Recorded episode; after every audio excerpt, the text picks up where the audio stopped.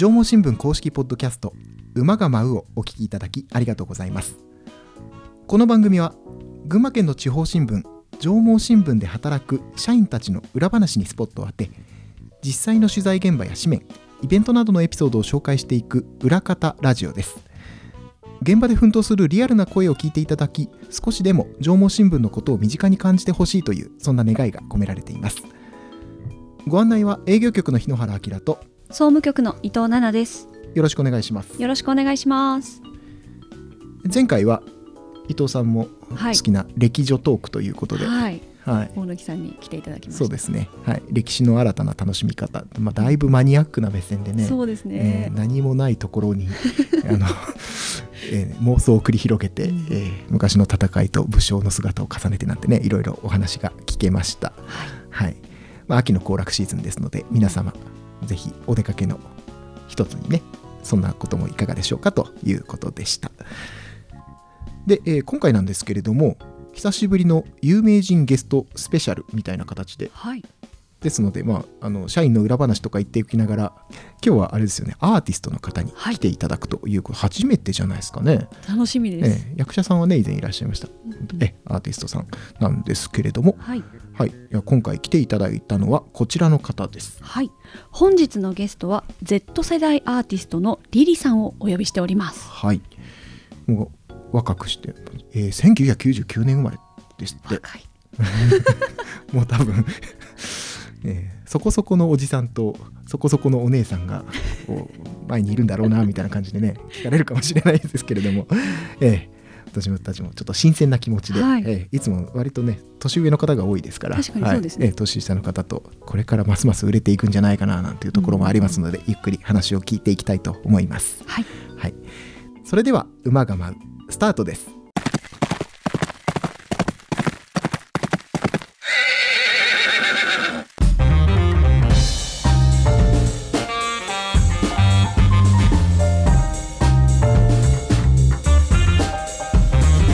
それでは本日のゲストに登場していただきましょう Z 世代アーティストのリリさんですこんにちはこんにちは。よろしくお願いします。よろしくお願いします。お願いしお願いしよろます。しくお願いします。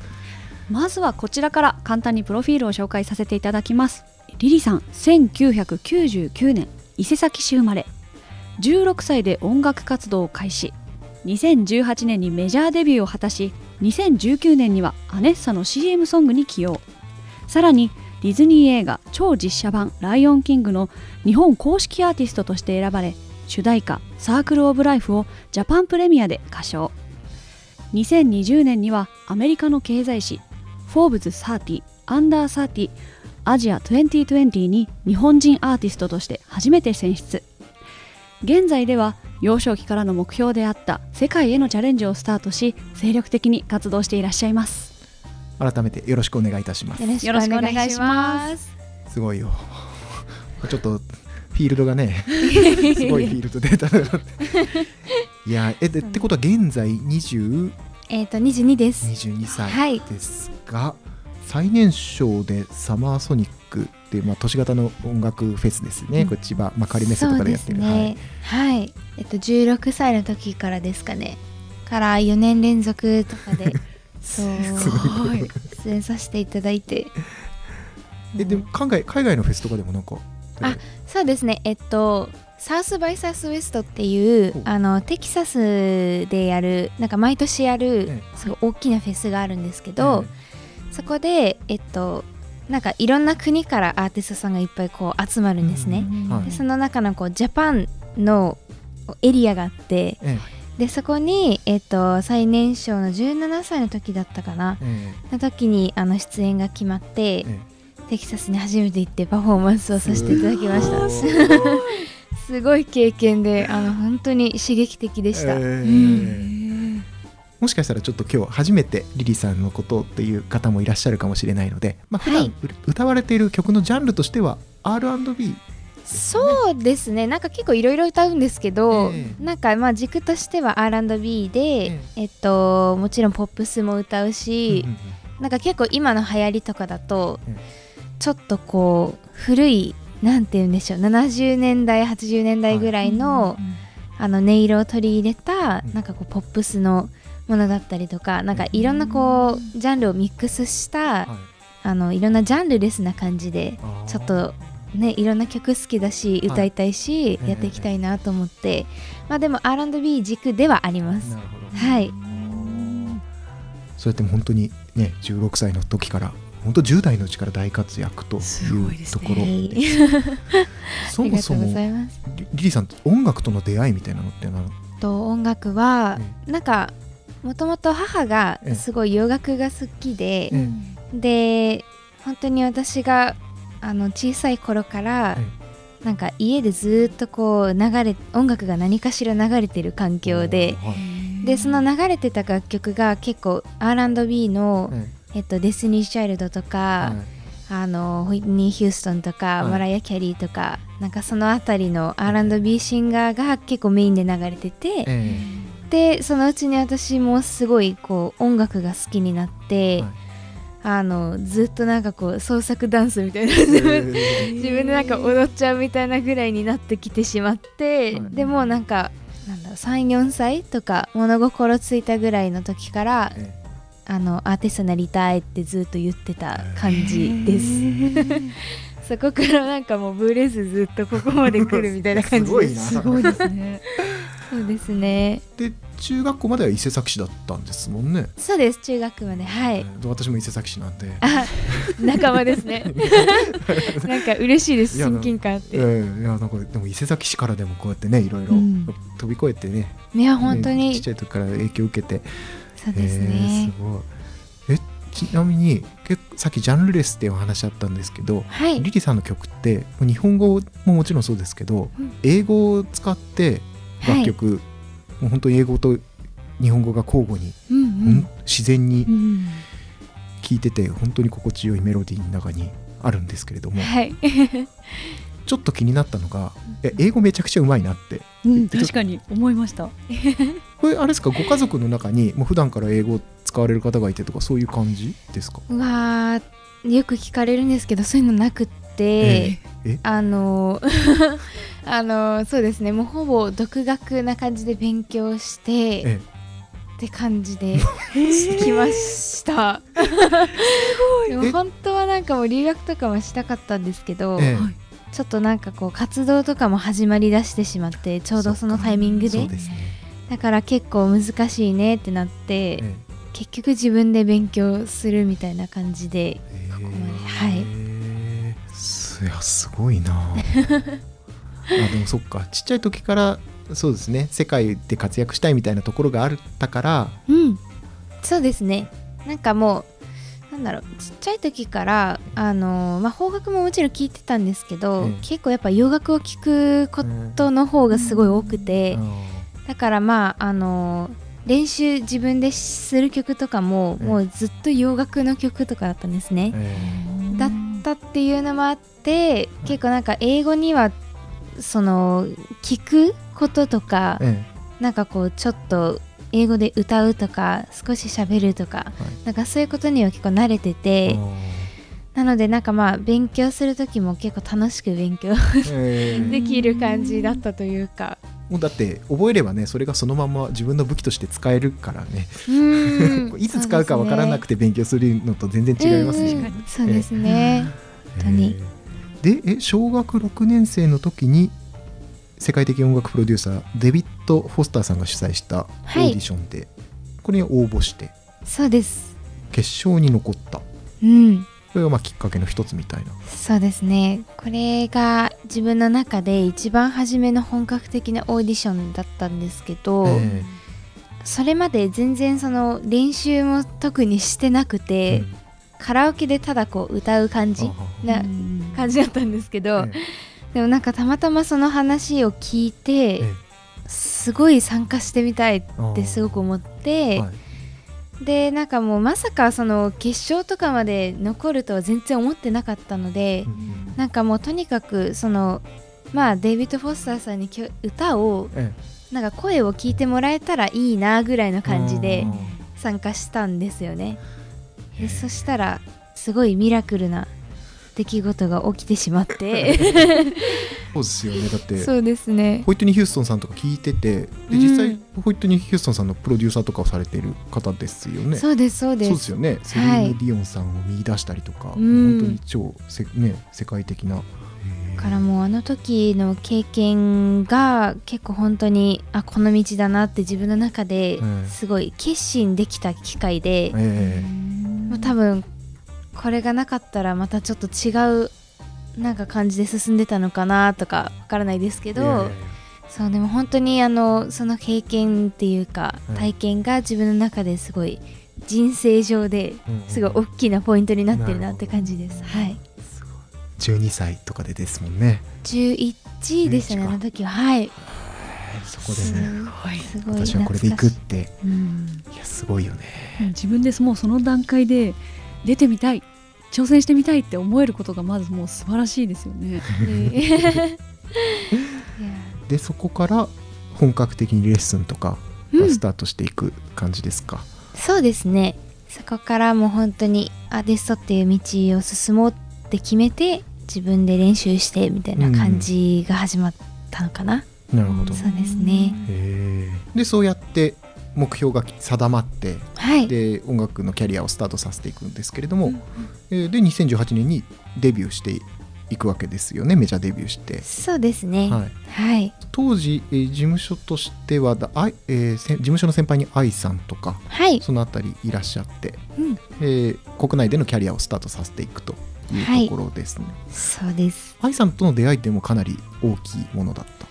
まあそうですね。愛さんと出会ったのもそのちょうどデイビッド・フォスターさんが会った後なんですね。ええ。123歳ぐらいの時で。へーその時にある大手のシューズメーカーさんのはい。コンテストみたいのがあって、えなんかそれはなんかこうアメリカで夢を叶えたい人を応援するみたいな企画だったんですけど、でそれでそこでもなんかグランプリを取らせていただいて、えでその後アメリカにもこう短期で行ってみるっていうのもあったり、えあとそれと同時になんか日本のあのアーティストさんにインタビューできるみたいなコーナーっていうかこうあったんですね。はい。でその時にまあ何人かそのアーティストさんの候補があったんですけどはい。その中で愛さんをぜひっていう形になってそこで出会って、はいでなんかインタビューをした時に、え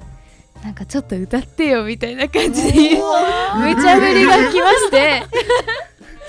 無茶ぶりが来まして。えでうわどうしようって思って、はい。とりあえずもうその時にすごい練習してたえあのビヨンセの「ヘイローって曲があるんですけど、はその曲をアカペラで歌ったんですよね、はでそしたらなんかすごい気に入ってくださって、いえ。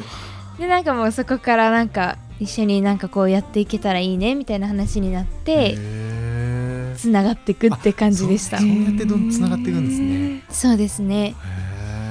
へなので確かに愛さんとの出会いは結構大きなターニングポイントではあったかなと思います。で結果的にねディディズニーの主題歌愛さんもやってるし、ねあそうですね。うん。本当にすごいことですよね。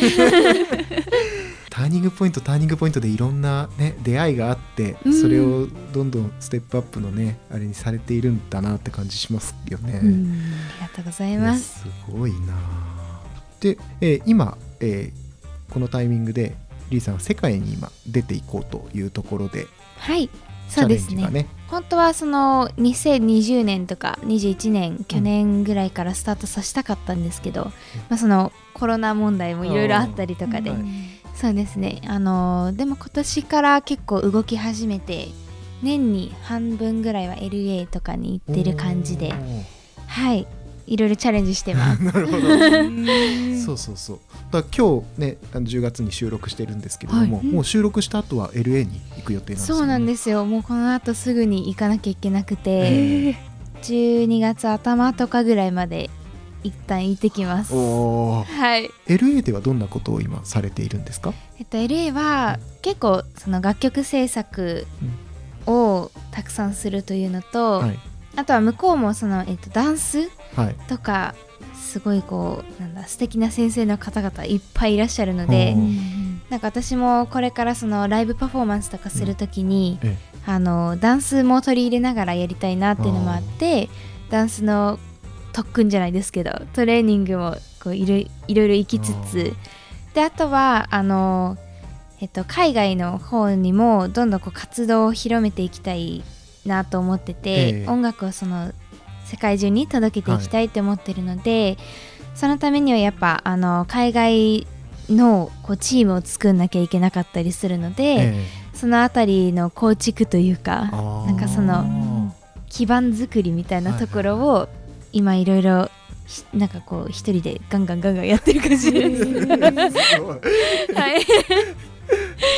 でもなんかあの知ってるその作家さんとか、はいろんな方々に声をかけて、ええ。なんかそのいろんないい感じの人いませんかってすごい話して。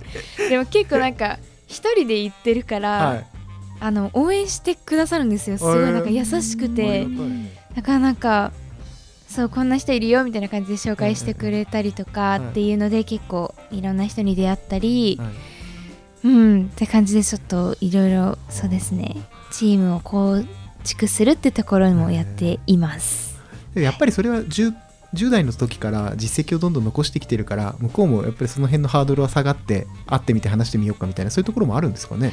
まあ、それは結構あるかもしれないですね。うんなんかあのえっとまあ、ライオンキングもそうですし、うんあの Z さんのステイのその公式カバーとかもあったり、はい。なんか結構ちょこちょこ海外のなんか案件っていうか、ええ。なんか海外ものはい。のすごい大きいタイアップだったり、ええ。なんかそういうお仕事とかも結構あったので、なんかそういうのも結構生きてるのかなって今。結構思っててえその「フォーブス」とかもそうだしそうですね。そうですねからうん。そうか。いや本当さっきちょっとね Z さんのステイの話が出たんで私もいろいろリーさんの曲聴いてる中でいやでえ？ステイのカバー？と思って。え？なん？そう Z さんってあの世界的な DJ で音楽プロデューサーの方で、うんうんはい、で原曲だとアリシア・カーラさんでそうですね。歌われていてね、ええ。私なんかのライブの映像でそれ見てたんですよ、はい。Z さんの隣でアリシア・カーラさんがうん6万人とかいるような会場で、うんですごいんですよね。高音の抜けがねうん。わーってスタジオ全体に響いてっていうのを見たことがあってえあリリーさんこれカバーしてるんだと思って聞いたらいやいやいやいやすごいじゃんこれって。負けてないじゃん。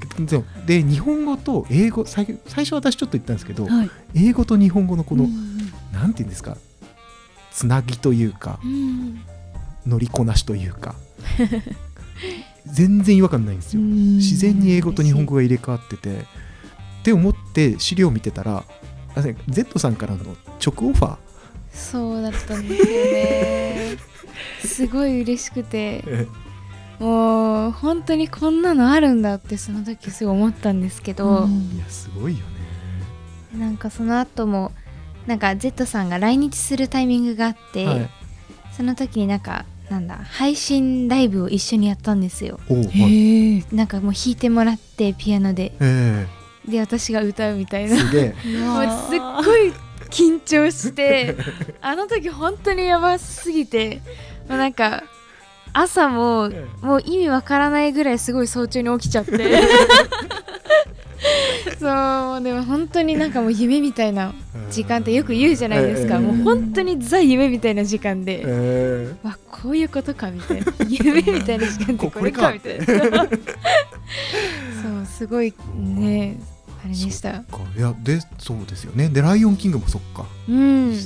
あれは結構決まった瞬間はおーって。うん。そうですね。なんかもうオーディションあれってオーディションだったんですけど、えオーディション受ける段階で結構いろんな他のアーティストさんもオーディションを受けてる感じだったからあのオーディションを受けるっていう段階でもうすごいワクワクしててここんなのあんまりないなってディズニーだえし、えなんか実写版ですごいねなんかええ凝った感じの、ええなんかそのあの予告編とかいろいろ見うん。させていただいてて、わこれかみたいな感じですごいワクワクしてて、はい。でそしたらなんか決まっちゃうっていう、はい。もうなんか決まっちゃう。っちゃうっていうなんかその 結果をいただいて。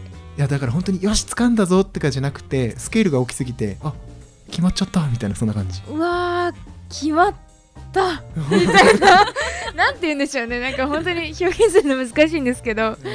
でもすごくその時も嬉しくて、うん。チームのみんなですごい喜んでました、やったーみたいな感じ、うんはい。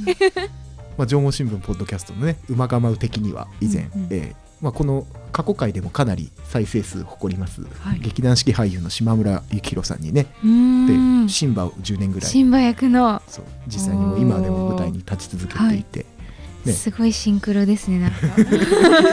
ライオンキングつながり。ライオンキングつながり。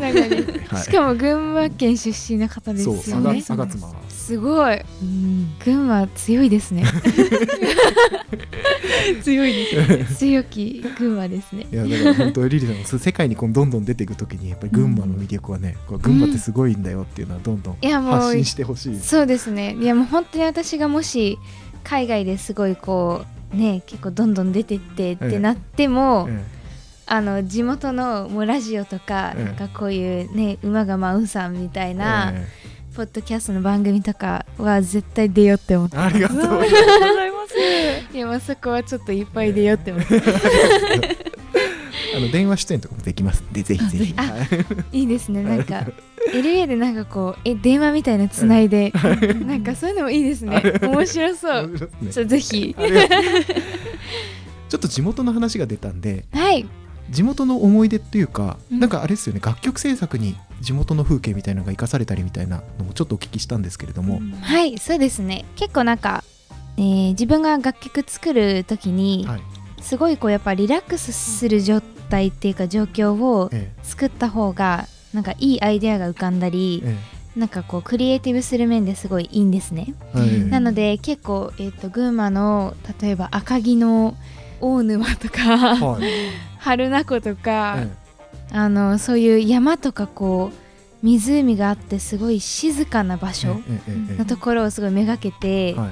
行くんですけど、ええ。でそこでもう静かに歌詞を書いたりなんかメロディーをこう作ったりはいっていうクリエイティブ作業をしたりするんですけど、えなんか私の曲で「プロミストロード」っていう曲があって、えはい。その曲は、えっと、ちょうど赤城の小沼だったかな？赤城の小沼で書いてはい。そこでのその風景だったり、えもう澄んだ空気とかをすごくこう感じながら書いた楽曲でえでその曲もすごいこうポジティブなあのコンセプトで書いてる曲だったので、えはい。なんかすごいこうその時の群馬のえ地元のこう自然のうん。あふれる場所がすごいインスピレーションでえ。へえなんかこうできた曲なので、はい。ぜひなんか皆さんにも聴いてほしいなって思います。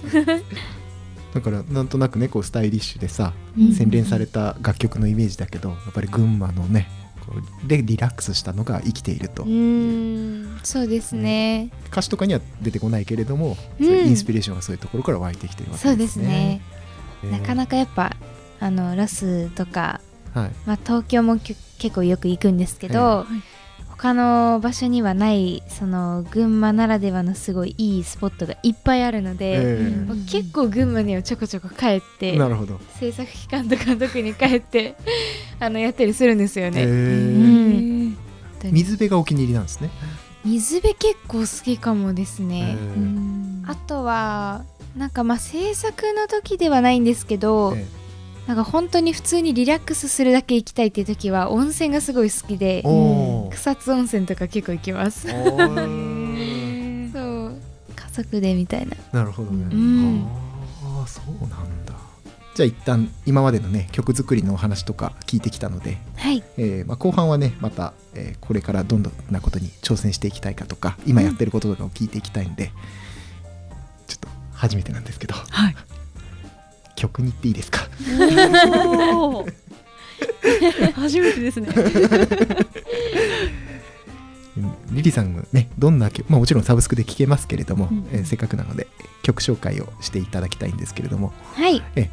私があの作詞作曲した曲でええ「まあ、Wheel of Fortune」っていう曲なんですけど「ええ。Wheel of Fortune」ってこう運命の輪っていうタロットカードからちょっと来ててまあ本当にまあいろんなね今この世の中でいろんなことが起きてると思うんですけどパンデミックだったりいろんなことが起きててでその中でもやっぱりあのポジティブな、うん。あのマインドを持ち続けるキープし続けるっていうのってすごく大事だと思ってて、でなんかまあやっぱりねあの人それぞれいろんな状況環境あったりすると思うんですけど、はい。まあそれでも運命を好転させる好転するっていう意味なんですね。えでやっぱ人生ってその自分が舵を切ってると思うから、えあのいくらでもこう好転させることもできるしどのタイミングでどの時にどうやって好転させるっていうのもうん。全部自分でこう決定していくっていうかあ人生を生きていくっていうのがすごく大事だなと思ってそのあのことをメッセージを伝えたいと思って書いた曲で。はい。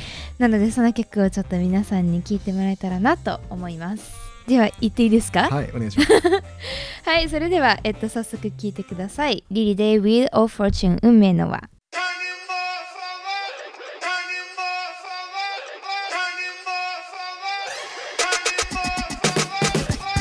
夜明けを告げ輝き出す一番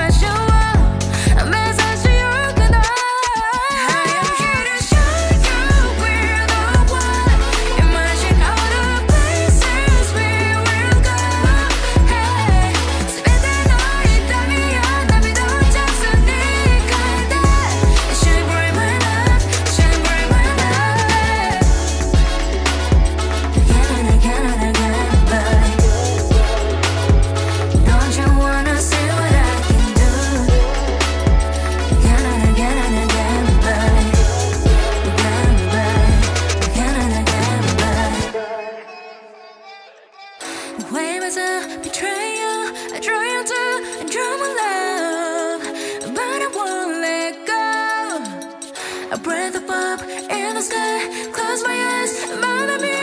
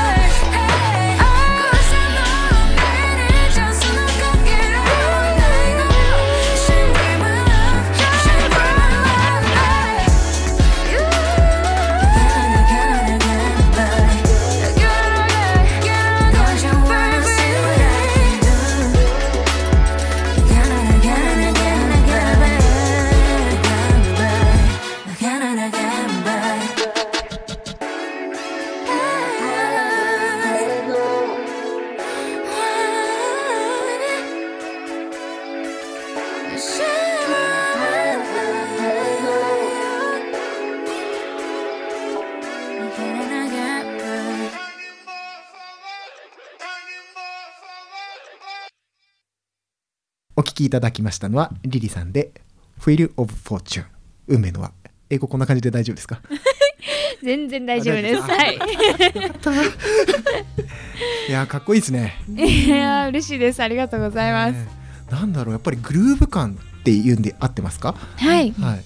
日本語というか英語どなん独特な感じ？そうですね、うん。なんか洋楽っていう感じなんですけど、でもちゃんと日本語として入ってくる歌詞がうん伝わりやすくて、リリリリさんの音楽ってことなんですかねこれはね、うーんまあそうですね。あの結構えっと私がすごくこだわってるところがあの日本語と英語をすごいミックスをさせるってとこなんですけど、えなんか自分の曲の作り方がですね、ええ。なんかあの日本の場合って結構歌詞ベースというかあのリリックを作ってからメロディーを作るっていう人が結構多かったりするんですけど、ええ。なんか洋楽はもうほとんどメロディーを一旦作ってから、い。そのサウンドに合うえ言葉だったりとか、えなんかリリックを載せていくんですね。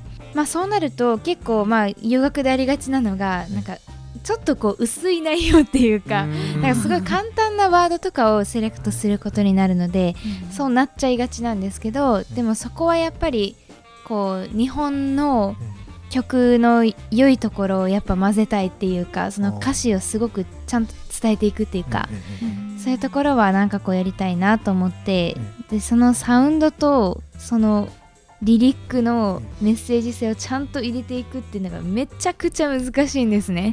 実は。なのでまあそこは本当にこだわって自分でもすあのすごい時間かけて作るっていう感じでやってます。はい、それ韻みたいなリズムを踏んだりとか？うん、リズムとか韻もそうですしなんかこう音メロディーそのメロディーに合う音とかがあるんですよね。なんか最後は「あ」で終わりたいなとはいかなんかこのメロディーラインだっただったら少し口を閉じる音の方がいいなとかなんかそのいろいろあるんですよ。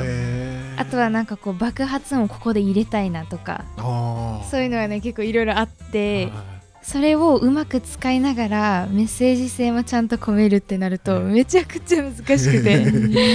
そうなのですごい時間かけて作ってます。なるほど。うん、で先ほどの曲なんかもそういうところでチャそうレンジしたですね。のが一つの形としてはい、曲としてリリースされているということですね。はい、そうなんだ。日本そうですね。曲の作り方のアプローチが全然確かに違うのか。なんかこの「Wheel of Fortune」あの今かけていただいたのはええ。日本語バージョンの方なんですけど、え English version の方もあっえて、でこれは、えっと、英語と日本語どっちもミュージックビデオがそれぞれあるんですね。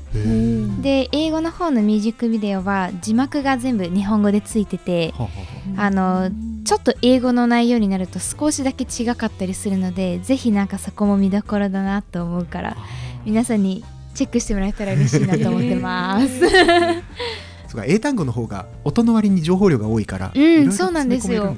うん、そうかその違いも楽しそい YouTube とかで見れますか？はい YouTube で見れます。ぜひぜひご覧ください、はい。はい、で、えー海外にという話を先ほどから少し出ているんですけれどもはい。今どんどん海外に行くぞっていうところで今うん。力を入れていることとか、取り組んでいることみたいなのって今何かありますか？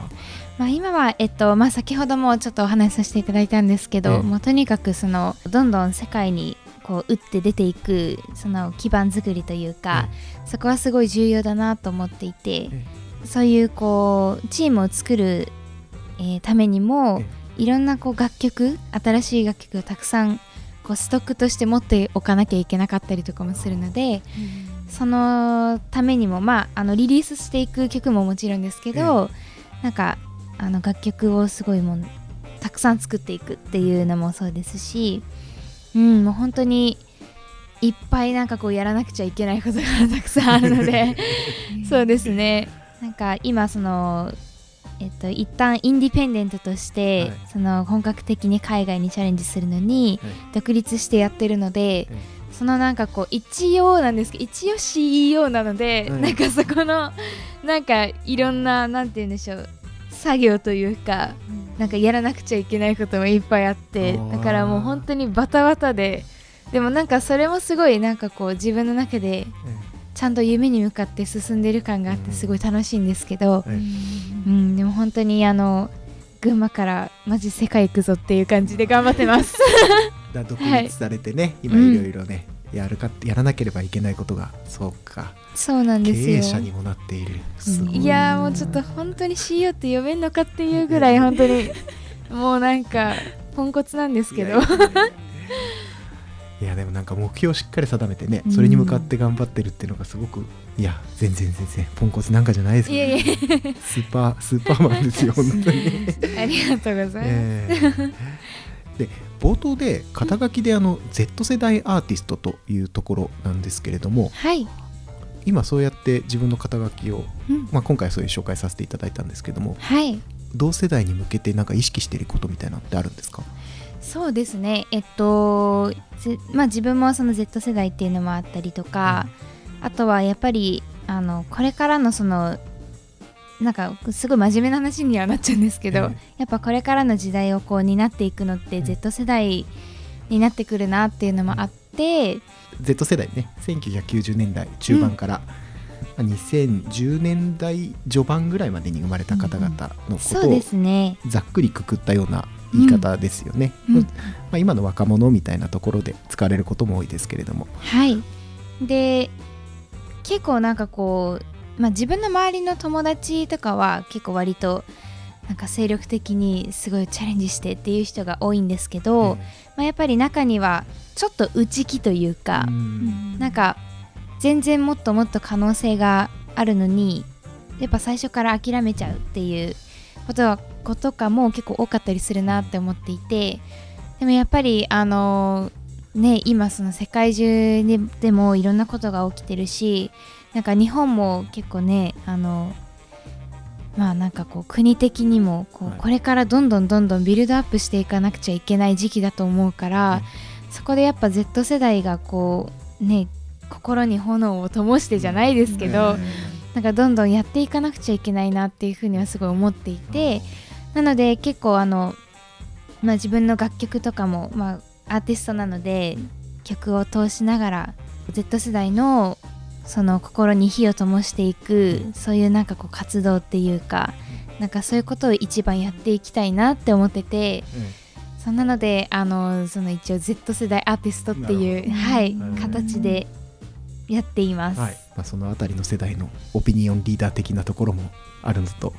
あんまりなんか Z 世代のソロアーティストとかもあんまりいないんですよね日本でも。うんあのその男性のグループとか、うん。バンドとかだったらまだいるんですけど、え女性のソロシンガーっていうのがあんまりいなくって、えなのでうんなんか自分はそこをこうなんかやっていきたいしやっぱりなんか人それぞれその花っていうかええ。才能は絶対あると思うから、なんかそれをこう最大限にみんなが輝かせることができた時に、え。やっぱこう勝手に世の中もすごい、あのよりハッピーな世の中になっていくと思うから、えだからそれをこうどんどんなんかこう自分の活動を通してやっていけたらなっていうふうに思ってます。めちゃくちゃしっかりしてるじゃん。いやいやいやいやいや。びっくりしちゃった。全然そんなもん。その他にもなんか今後やってみたいことみたいなのってなんかありますか？そうですね。えっとたくさんあるんですけどまあなんかえっとなんか多分来年とかにはえその Z 世代フェスみたいのもやりたいなってすごい思っていてなんか Z 世代だけで主催してええ運営してええ Z 世代が集まる場所みたいな感じでやれたらなんか楽しそうだなと思ったりそうあんまり集まる場所がないんですよね。あだからなんかこうやっぱ一致団結じゃないですけど、えやっぱみんなで力を合わせていこうっていう風な方がみんなもおーってなるだろうし、ええうんなんかすごいいろんな刺激にもなる機会にもなったりするのかなとかって思ったりしててでそういうのもあやってみたいなとかはい。あとはなんかまあ自分もその日本だけではなくて世界のたくさんの人とかにもその音楽を届けたいっていうのもあるので、うんとまあなんか海外のフェスだったりとか、なんか海外のアーティストさんとコラボしたりとか、まあねもちろん世界ツアーとかもできるようになりたいですし、うんどんどんなんかそういういろんなこうチャンスをものにしていってじゃないですけど、どんどん進んでいきたいなっていうふうには思ってたりとか、はい。あとはなんかまあ今は本当に軽く考えてるというか、うん。今ちょっといろいろ考えてるところではあるんですけど、なんかクラウドファンディングみたいなのをやってみたいなとかって思っていたりうん。まあ地元ね群馬とかである程度応援してくださる方をこうはい。集めて、なんかやっぱあの夢に向かってじゃないですけど目標に向かってこう進んでいくのにあたってやっぱりねあの皆さんの応援がうん。あったらよりなんかこう絶対私いける自信があるので。ごめんなさいなんかもう。いやいやでもそう。でもなんか本当に自信があって。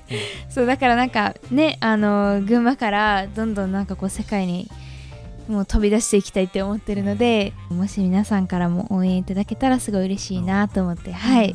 そういうのもちょっと考えてます。うん、一緒に夢見ましょうよみたいなね。そうですね。えー 今後の展開なんかも楽しみですね、うんありがとうございます。すごい精力的で本当に。なんか全部もう全部自分でやっていくっていう心意気がすごいです。圧倒されますね。ありがとうございます。もうなんか本当になんかいろんな人との出会いとか、はい。サポートとか応援のおかげで多分こうどんどん進める部分もいっぱいあるので、え。そうだからなんかうん本当にいろんなご縁だったりとかいろんな環境に感謝だなと思いながらどんどん進もうと思ってます。ありがとうございますはい。いやね、それこそこのねポッドキャストにいや本当出てですきていただいたのもよ。本当に素敵なご縁から本当にありがたいですね。ありがとうございます。まあそんなリリさんがうこれからどんどん羽ばたいていくんですけれども、あ2曲目に行こうとしてます。あ、2曲目。2曲目選んでいただいたんですが、はい。この曲はどんな曲でしょうか？えっと、この曲はですね、えっと、私が本格的に世界に挑戦するって決めて独立した時に作った曲なんですね。はい。なのでまあ第2フェーズに入るタイミングというかええ第2章を歩むっていうその決意も込められたすごい思い入れある楽曲なので、はいはい、ぜひ皆さんに最後聴いてほしいなと思います。はい。では今日は本当にえ短い時間ではあったんですけれども、夢に向かって突き進むリリさんの姿に本当に心を打たれました。ありがとうございます。ぜひまたちょくちょく 出てきていただけると大変助かります。はいもちろんですはい、ありがとう。今日はありがとうございました。ありがとうございました。では最後に曲紹介をお願いします。はい、それでは最後聴いてください。えーリリでエピソード0。ありがとうございました。ありがとうございました。Remember the memories of when I was younger. Diamond shine bright in my heart. Whenever I needed the light, I trusted my own voice. No doubt in my mind, yeah. I'm finally here. All of the beauty fading slowly. It was not supposed to be like this. Inside the mirror. Where do I go? I'm calling out to you, trying to reach you. But all of this love, you won't answer. Broken glass shattering, our hearts are drifting away. Cause this is who I am.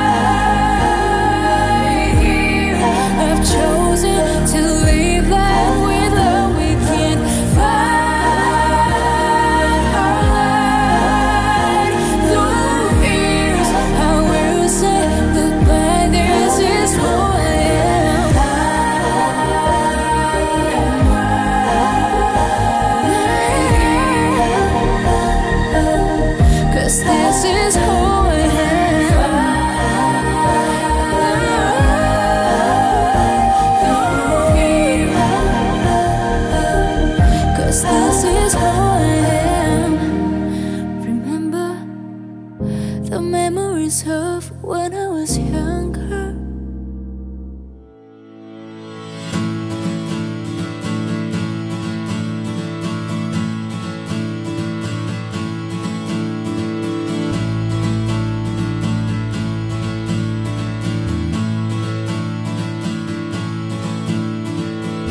縄文新聞公式ポッドキャスト馬が舞うそろそろお別れのお時間ですありがとうございました。ありがとうございましたいやーすごかったですね。すごかったよ。本当に。もう圧倒されっぱなしでした。やっぱり世界に出ていく人っていうのはこうやってうんうんうん。ちゃんと目標を立ててそれに向かって努力をし続けられるっていうのはうんこれはやっぱりそれ努力できるっていうのも才能なんだなっていうのね。ね。諦めないっていうのも本当に才能だと思いはます、い、収録中に気づいてしまったんですけれども、はい。え干支が一回り違ったっていう干支が一回りしたとは思えないぐらいしっかりした印象でしたね。うん、ぜひぜひ皆さんあのいろんなところでリリーさんの活躍をうん。見る瞬間あると思いますので、はい。はい、でまたこのポッドキャストにも出ていただける的なこともおっしゃっていただいたので、どでかいニュースが飛び込んできた時とかに気軽に電話をつないだりとかしてみようかなってこうずうずうしく考えたりもしておりますが。えでもこうやってね地元のことを大事に思ってくれてで、うん。活躍に向けて頑張っているっていうのは本当に嬉しいなと思いましたしポッドキャスト的にも応援していきたいなと思っておりますね。はい。はい。まあ番組ではですね、まあこのような形でゲストのリクエストも含めてご意見ご感想メールで募集しています。こちらはすべて小文字で馬アットマークライジン .com uma アットマーク raijin.com こちらまでお気軽にお寄せくださいツイッターのハッシュタグですね。こちらひらがなで馬がまお気軽につぶやいてください。えーまたお聞きいただいた後の温かい評価やレビューこちらもぜひぜひお寄せいただければと思っております。待ってます。えー次回11月4日の配信予定となっておりますが、はい。伊藤さん次回のゲストは？